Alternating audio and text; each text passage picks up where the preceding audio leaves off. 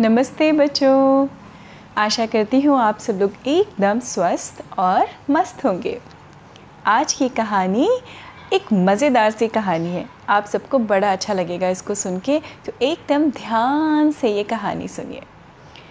तो ये बात है आज से कई साल पहले की आ, मतलब आप समझ लीजिए सत्रहवीं या अठारहवीं शताब्दी की बात है एटीन सेंचुरी में बंगाल में। तब आज की डेट में जिसको हम वेस्ट बंगाल कहते हैं ना बच्चों, जो कहाँ पर पड़ता है? हमारे हिंदुस्तान के नक्शे में अगर आप देखें तो वो ईस्ट साइड में पड़ता है। और वहाँ पे आज, अब हम उसको पश्चिम बंगाल कहते हैं क्योंकि एक बांग्लादेश बन चुका है उसमें से निकल के, लेकिन पहले बंगाल कहा जाता था। तो बंगाल प्रांत में या राज्य में वो क्या है? समुद्र तट है, बहुत बड़ा। कलकत्ता एक बहुत फ़ेमस शहर था, पहले से भी, आज भी। उस ज़माने में कलकत्ता जो था, वो मेन जो ट्रेडिंग सिटी कहा जाता था। यहाँ से बहुत व्यापार किया जाता था। तो उस कलकत्ता शहर में बच्चों, एक छोटी सी पाठशाला थी। पाठशाला या स्कूल, पहले उसको पाठशाला कहा जाता था। उस पाठशाला में एक मास्टर जी पढ़ाया करते थे और पहले के ज़माने में ना बच्चों, ऐसा नहीं होता था कि बहुत सारे मास्टर्स हुआ करते थे या टीचर्स हुआ करते थे। पहले एक या दो मास्टर हुआ करते थे, बच्चे आते थे, क्योंकि पॉपुलेशन भी उतनी ही कम थी। और एक ही मास्टर साहब सारे विषय पढ़ाया करते थे, यानी सारे सब्जेक्ट पढ़ाया करते थे। तो हमारे जो ये मास्टर साहब थे, इनका नाम था मास्टर विश्वनाथ। मास्टर विश्वनाथ जो थे, वो काफ़ी इंटेलिजेंट थे हार्ड वर्किंग थे बट साथ साथ में बहुत डिसिप्लिन वाले भी थे। उनको बच्चों का इनडिसिप्लिन होना बिल्कुल बर्दाश्त नहीं था। बहुत अच्छे से पढ़ाते थे नॉलेज बहुत अच्छी थी, मेहनत करते थे, पर साथ ही साथ उतने ही स्ट्रिक्ट भी थे कि अगर आप, उन्होंने होमवर्क दिया और अगर आपको कुछ याद करने को दिया और आपने याद नहीं किया, यानी बच्चों ने याद नहीं किया तो उनकी बहुत ही कड़ी से कड़ी सज़ा भी देते थे बच्चों को। सज़ाएँ, सज़ा देते थे और पनिशमेंट मतलब समझ लीजिए पनिशमेंट देते थे। इन सारी खूबियों के साथ साथ उनमें एक छोटी सी खामी या छोटी सी कमी भी थी कि उनको बड़ा ही सुपरस्टिशन था मतलब अंधविश्वास बहुत ज़्यादा था। अगर वो सुबह सुबह घर से निकले और बिल्ली ने रास्ता काट दिया तो वो वापस चले जाते थे, अपने घर। उस दिन घर से नहीं निकलते थे। और हाँ बच्चों, वो समय ऐसा था चौदहवीं, पंद्रहवीं शताब्दी से ऐसा, ऐसी मान्यता हमारे समाज में चली आ रही थी कि गाय को तो बहुत पवित्र माना जाता है है ना? हम सबके कल्चर में गाय को बहुत पवित्र और गाय को माँ का दर्जा भी दिया जाता है, गौ माता कहा जाता है। और जितनी पवित्र गाय, उतना ही पवित्र गाय का दूध राइट तो गाय का दूध भी बड़ा ही पवित्र माना जाता था। आज भी हम गाय के दूध को कभी कभी यूज़ करते हैं पूजा पाठ में यूज़ किया जाता है, बहुत ऑस्पिशियस माना जाता है। उससे बने हुए पदार्थ या खीर है, दूसरी चीज़ें हैं, वो भोग लगाने के, खाने के काम आती हैं। तो उस समय की मान्यता ये थी बच्चों कि अगर दूध फट जाए, दूध का फटना क्या होता है? जब दूध थोड़ा सा कर्डल हो जाता है ना, जब दूध फट जाता है, उसको बड़ा अशुभ माना जाता था। बहुत सारी मान्यताएँ थी। कोई छींक दे तो अशुभ माना जाता था। दूध फट जाए तो बहुत ही अशुभ माना जाता था। दूध के फटने के बाद पता है बच्चों, अगर किसी के यहाँ गलती से दूध फट जाए, दो दो तीन तीन दिन तक वो लोग घर से बाहर नहीं निकलते थे। इस आशंका से, इस डाउट से, इस डर से कि हमारे साथ कुछ गलत ना हो जाए। तो ये उस समय समाज की मान्यता थी और इस मान्यताओं से घिरे थे हमारे मास्टर विश्वनाथ जी भी। है ना? तो दूध का फटना, कोई छींक दे तो वो पलट जाते थे। बिल्ली ने रास्ता काटा तो पलट जाते थे। ऐसे तमाम सारे अंधविश्वास या मान्यताएँ लेके समाज में बहुत सारे लोग जी रहे थे। उसमें से हमारे मास्टर साहब विश्वनाथ जी भी थे, जो ऐसी ही मान्यताओं को लेके जी रहे जी रहे थे। तो एक बार हुआ क्या बच्चों? कि उन्होंने अपने बच्चों को, अपने स्टूडेंट्स को, छात्रों को एक कठिन सा पाठ दिया याद करने के लिए। और वो कठिन पाठ था क्या? वो था एक रजिस्टर का पन्ना भर के पेज भर के संस्कृत के श्लोक। अब हमारे सारे बच्चों की तो हवा ख़राब क्योंकि उनको डर लगा। संस्कृत के श्लोक तो बड़े कठिन होते हैं। और मास्टर साहब ने क्या कहा? हम्म, आज मैं तुम लोगों को ये गृह कार्य दे रहा हूँ। गृह कार्य मतलब होमवर्क और कल जब मैं स्कूल आऊँगा पाठशाला आऊँगा तुम सबको ये कंठस्थ होना चाहिए। कंठस्थ मतलब बाई हार्ट याद होना चाहिए। मैं एक एक छात्र से पूछूँगा, बारी बारी। और जिसने नहीं दिया जवाब, जानते हो उसको क्या मिलेगा? और उनके हाथ में रहता था बड़ा सा रूलर और वो मारते नहीं थे किसी को, लेकिन पनिशमेंट बहुत तगड़ी देते थे। अब इससे सारे बच्चे गए डर। और उनके स्टूडेंट्स जितने भी थे, वो उनको डर भी था टीचर का। उस समय ना बच्चों टीचर्स से अध्यापकों से बच्चे बहुत डरते थे। उनका, उनकी कही बात को कोई टालने की या उनको वो सोच भी नहीं सकते थे कि हम उसको टाल दें। क्योंकि टीचर्स को, गुरु को बहुत ही रिस्पेक्टफुल प्लेस था। आज भी है, पर उस समय और भी ज़्यादा था। अब इस आशंका से सारे स्टूडेंट्स जो थे वो भयभीत हो गए, डर गए कि ये तो कल आएँगे और हम में से किसी को भी याद नहीं होगा। ये तो डन था। बच्चों को पता था कि हम में से किसी को याद नहीं होगा। हम करें तो करें क्या? तो उन सारे छात्रों के बीच में एक और छात्र था, ठीक है, जो उनके पड़ोस में ही रहता था।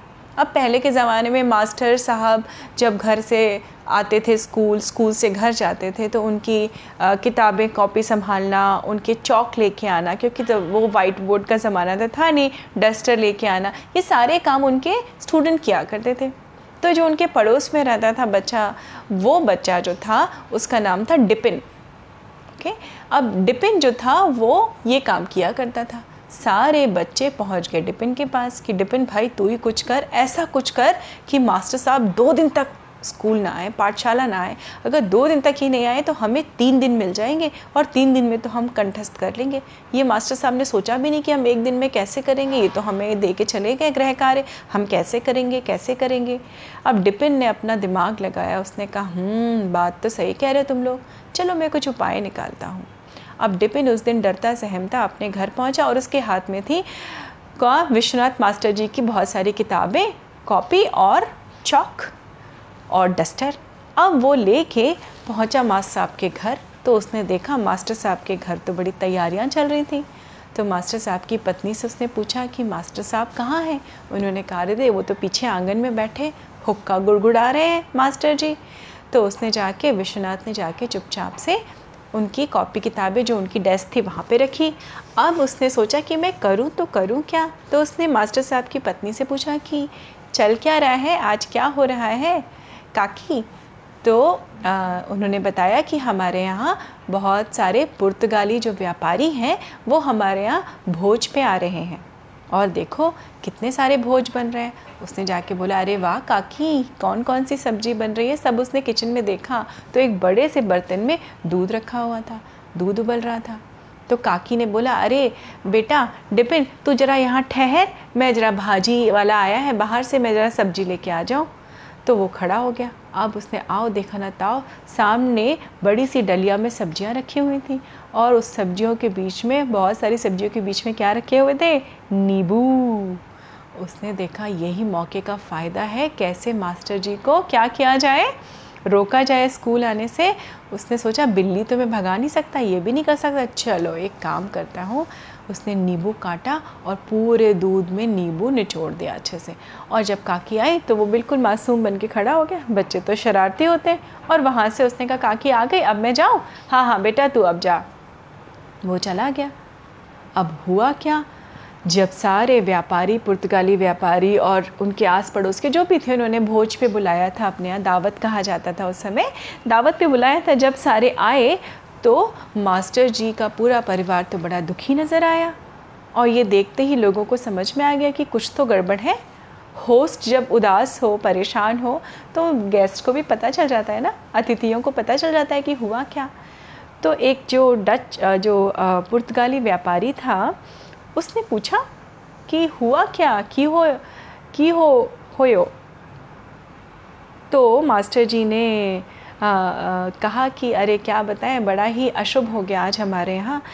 हमें, हमने सोचा था कि आपको अच्छी सी खीर बना के खिलाएँगे और पता नहीं कैसे अनहोनी हो गई हमारे घर में कि दूध फट गया।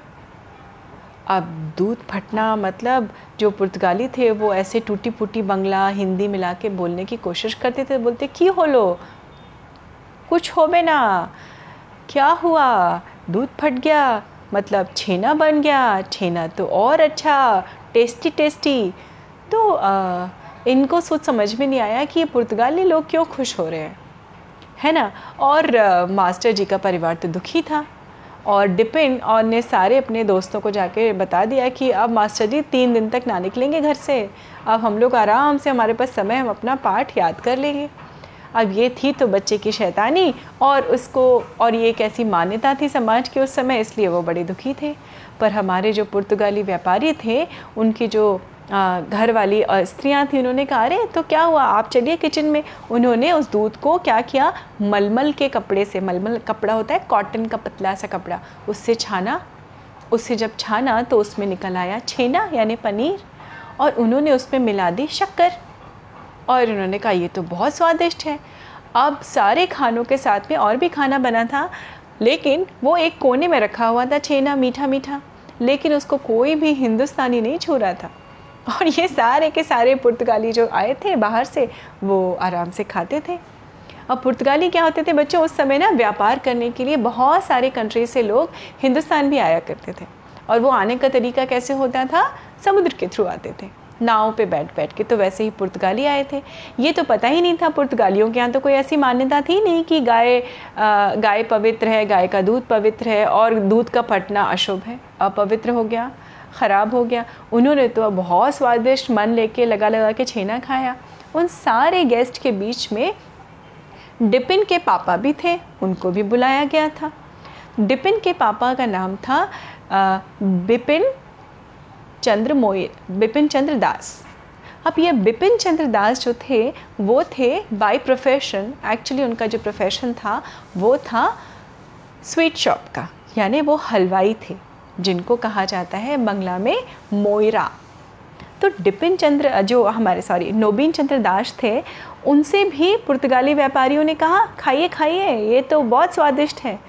तो नोबिन चंद्र दास चूँकि पेशे से क्या थे? हलवाई थे, मिठाई बनाते थे और वो हमेशा इस तलाश में रहते थे कि कब उनको कोई टेस्टी कुछ खाने को मिल जाए, कुछ नया इनोवेशन कर सके मिठाइयों में।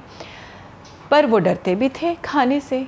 पर किसी तरह से उन्होंने बड़ा अपना जी कड़ा करके उसको खाया। जब उन्होंने वो छेना खाया तो उनको बड़ा स्वादिष्ट लगा, मीठा मीठा मीठा।